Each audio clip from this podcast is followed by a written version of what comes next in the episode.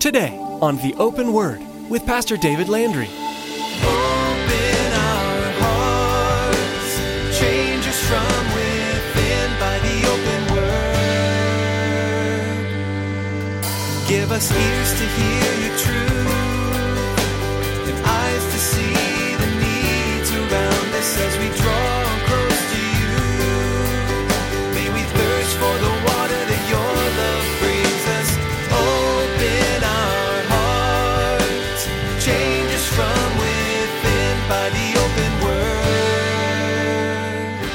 one thing I want you to be aware of is that you and I need to be ready for the Lord. You and I not only need to be ready for the Lord's appearing and either His snatching us away into His presence or Him coming and the end of the days, because, beloved, we, for the 200 and some odd years that we have had as a country with the relative freedoms of religion that we've had during that time, I don't know if you've noticed or not, but those relative freedoms are getting less and less. Can this nation change? Beloved, it's already changed. We are a post Christian nation. We believe Jesus will come back to rapture his church in the blink of an eye. It could be any day, at any hour. In today's message, Pastor David implores us to be ready. Even though we don't know exactly what it will look like, we need to be ready on that day. We need to live a life pleasing to the Lord and grow deeper in our walk with Him. We need to repent of all sin and be bold for the gospel. Do not leave any cards on the table. Are you ready and confident for the Lord's return? Now here's Pastor David with part 2 of today's message from the book of 2 Thessalonians chapter 2, Revealed and Unrestrained.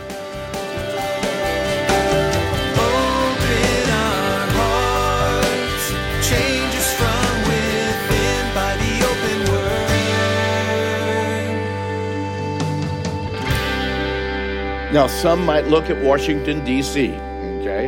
Uh, some might look at Moscow. Some might look at Tehran. Some might, might look at Beijing or Pyongyang in, in North Korea. There, there's a multitude of places we could look. But I'm certain, again, we, we could look at the possibilities of each of these. In the past, man, we, we, we've looked at uh, Nazi Germany and Hitler. Man, maybe he, he is the Antichrist. And some in the past have even looked at the Vatican. Oh, the Pope is the Antichrist. Again, a multitude of things. I, I grew up in, in a time, in a season where they would put numbers to the letters of the name. And lo and behold, Henry Kissinger was the Antichrist. And uh, I think John Kennedy was the Antichrist for a while. So all of these different ideas and thoughts that man has come about. But one thing that we know what the scripture says, he's not going to be revealed until that which is restraining him is taken away.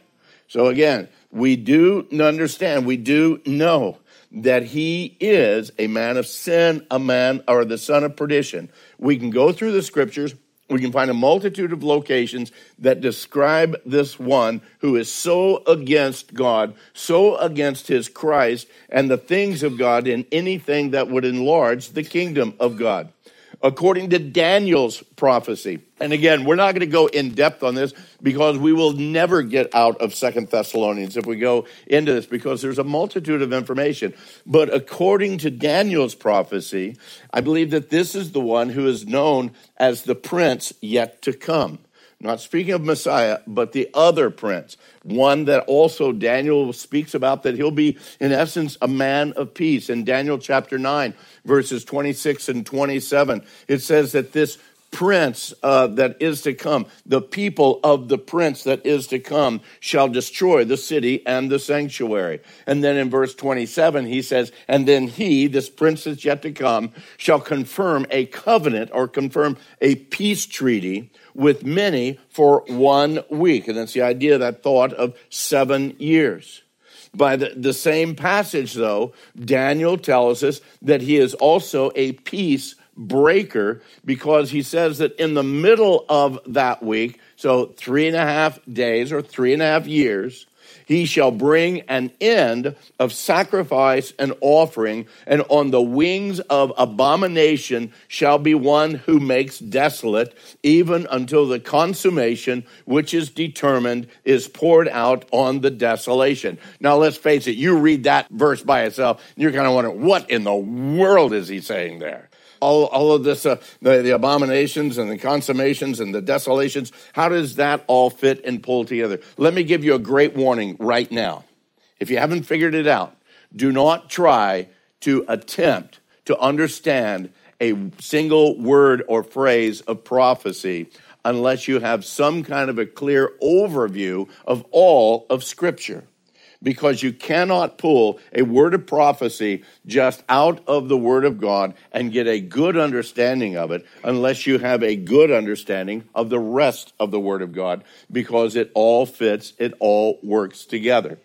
When the Antichrist comes, Paul tells us here in Second Thessalonians that he's going to come as God into the temple of God and he is going to show himself or declare himself or reveal himself as being God. And that's the very clear fulfillment of what Daniel is saying here about this abomination of desolation. When the Antichrist comes into that third temple, which we'll speak about in just a moment, he will come in and bring himself right into the very Holy of Holies, that place that only the high priest would go once a year, and he will declare him himself again as God at that point in time. It'll be an abomination. It will destroy the holiness of that place for the Jews at that point in time. And I believe that that happens halfway through that seven year tribulation period. And at that point in time, everything breaks, everything changes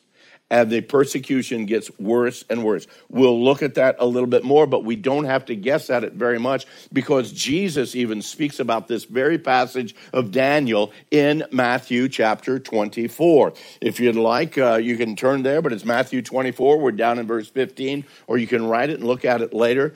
Jesus is saying, warning the people that when you see the abomination of desolation spoken of by Daniel the prophet, standing in the holy place, that holy of holies.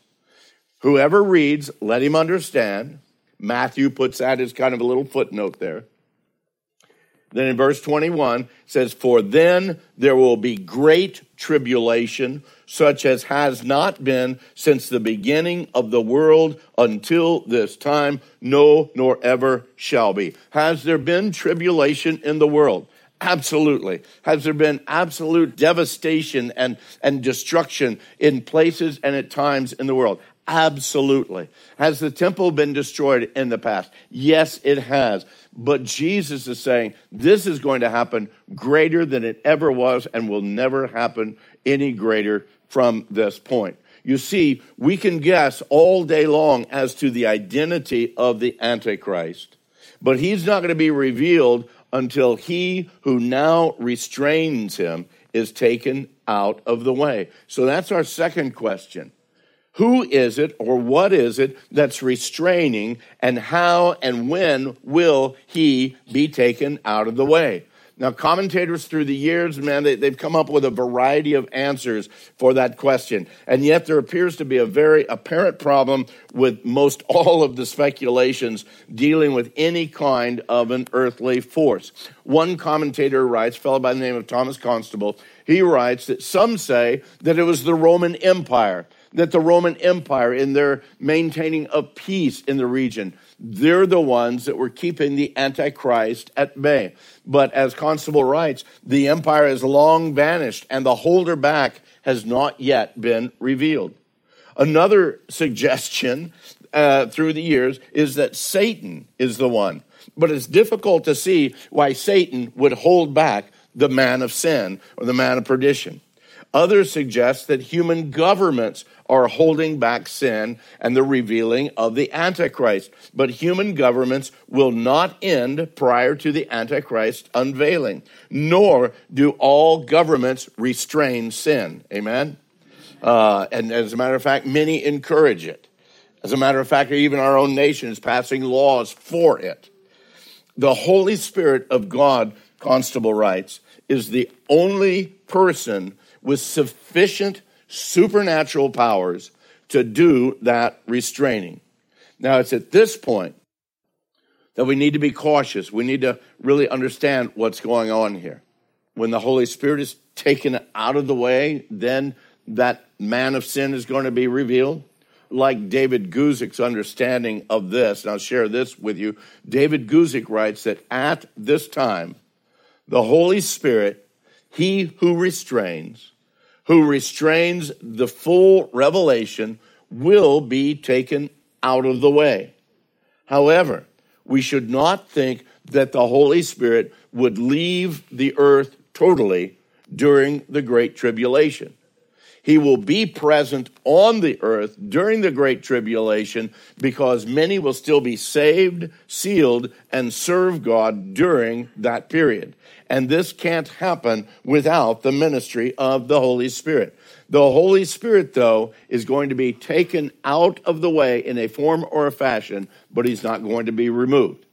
Now, I believe that the statements that Paul made earlier on in First Thessalonians chapter 4 verse 17 gives us a really strong clue about the change that's going to take place. Remember it was a while ago we went through First Thessalonians chapter 4, but Paul told the church that at the coming of the Lord he will first of all receive the dead in Christ, and then we which are alive and remain shall be caught up, snatched up, raptured away together with them in the clouds to meet the Lord in the air, and thus we shall always be with the Lord. It'll be at the time of the rapture of the church when the ministry of the Holy Spirit actually changes dramatically and abruptly in the same way that that ministry changed on that day of Pentecost when the church was born.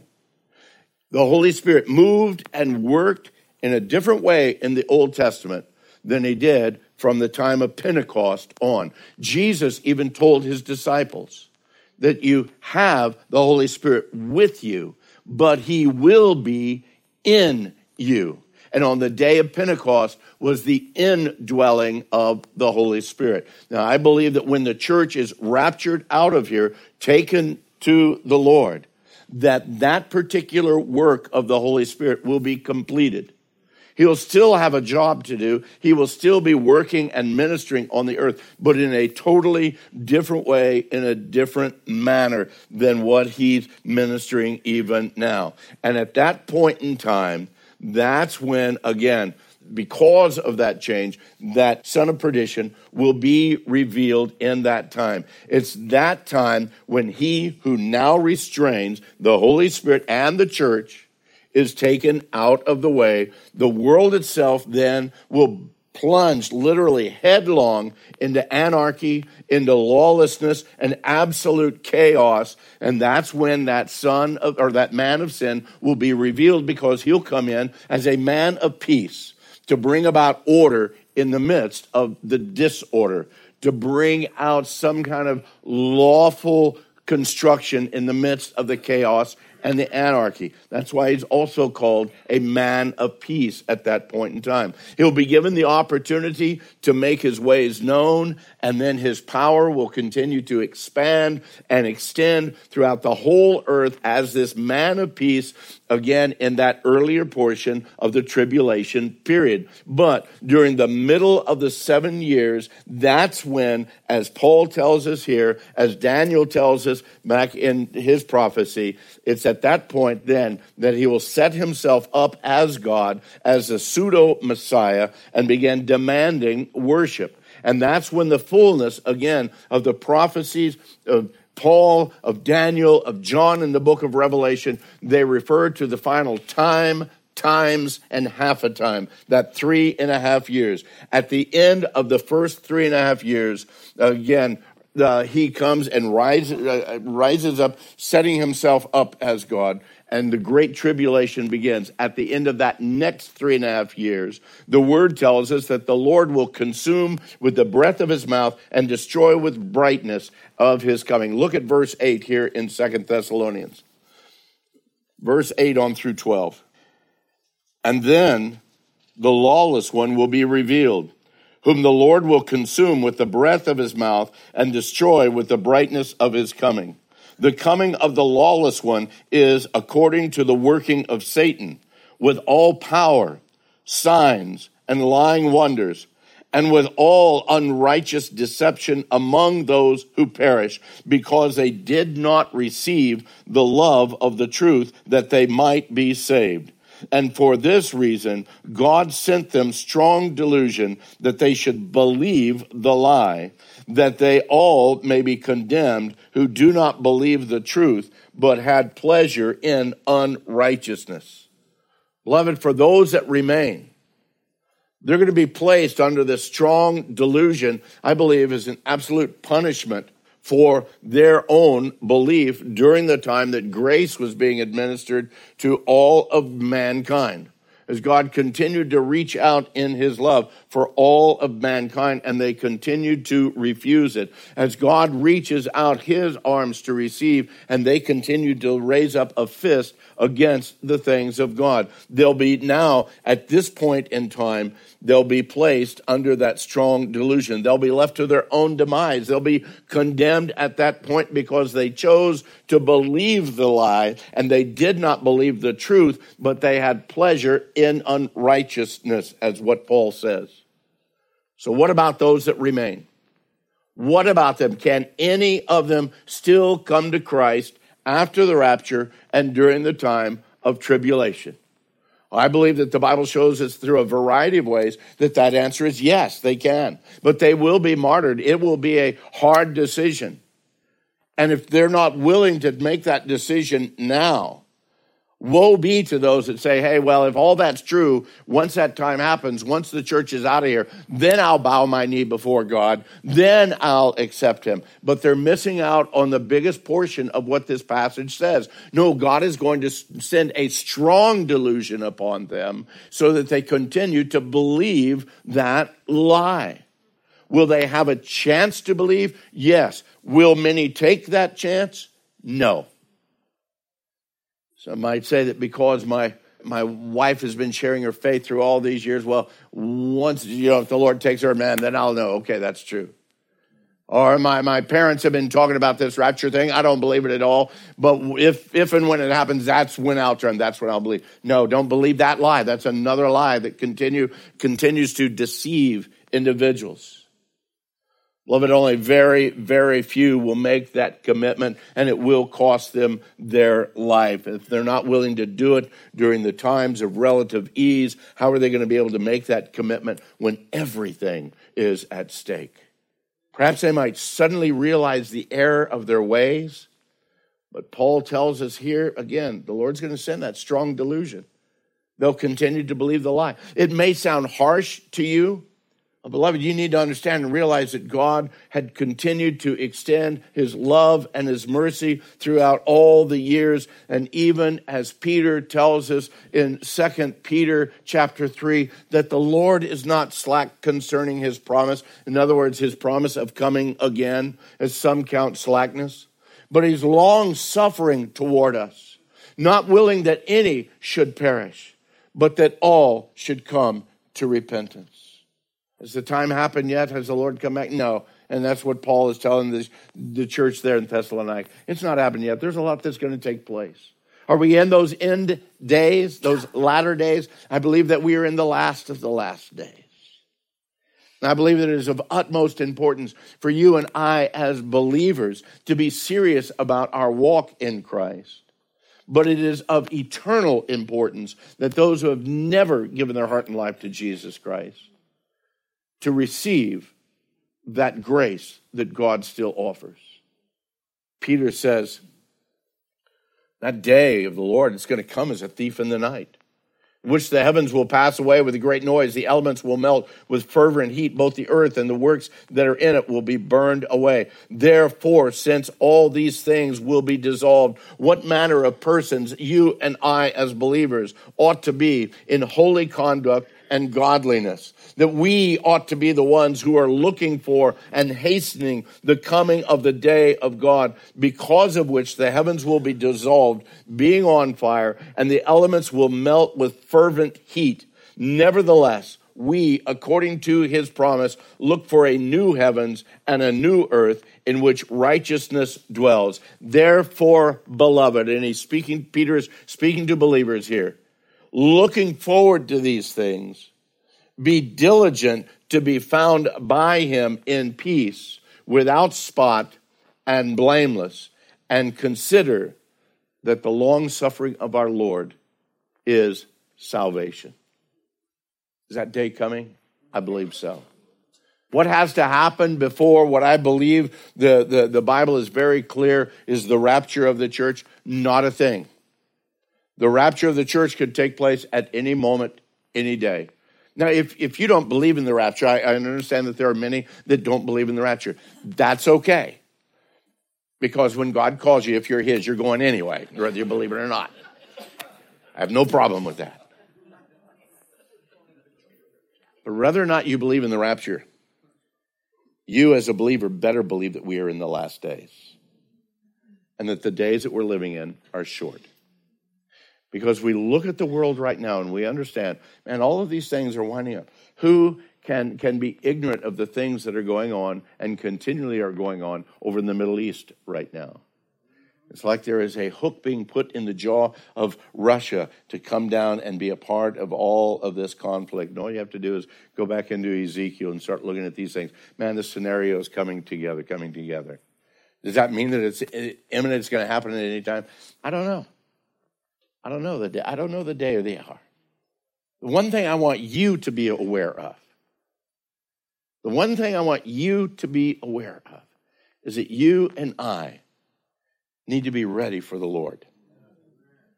You and I not only need to be ready for the Lord's appearing and either his snatching us away into his presence or him coming and the end of the days, because, beloved, we, for the 200 and some odd years that we have had as a country with the relative freedoms of religion that we've had during that time, I don't know if you've noticed or not, but those relative freedoms are getting less and less. Can this nation change? Beloved, it's already changed. We are a post Christian nation. A lot of people gave uh, President Obama a hard time when he said that we are no longer a Christian nation. Well, the sad truth is, is we are not. And all we have to do is look at the laws that are being passed, look at the, the situation, look at the mindset of our nation as a whole. Can we get like these other nations that have so forsaken God that God then takes his hand of protection away? I believe we've already seen that. I believe that it's already apparent in many ways. Beloved, we are in the last days. So the question is, how long are the last days? It might be another 20 years. It might be another 40 years. God forbid that it would be another 100 years. But we don't know. We don't know. The thing is, is are you ready? Are you ready to stand for him? Should, hey, okay, so there's not the rapture. Say we move into the time of tribulation. Are you ready to stand as believers have stood for 2,000 years in other countries where, again, Christianity had not only been outlawed, but they had sought after believers to persecute them, to imprison them, and to take their very lives. Are you strong in the Lord? Are you able at this point in time in your life even to keep up with the foot soldiers?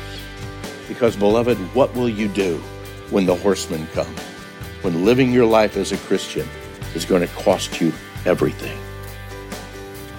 That's the determination that only you can make. Open our hearts, change us from within by the open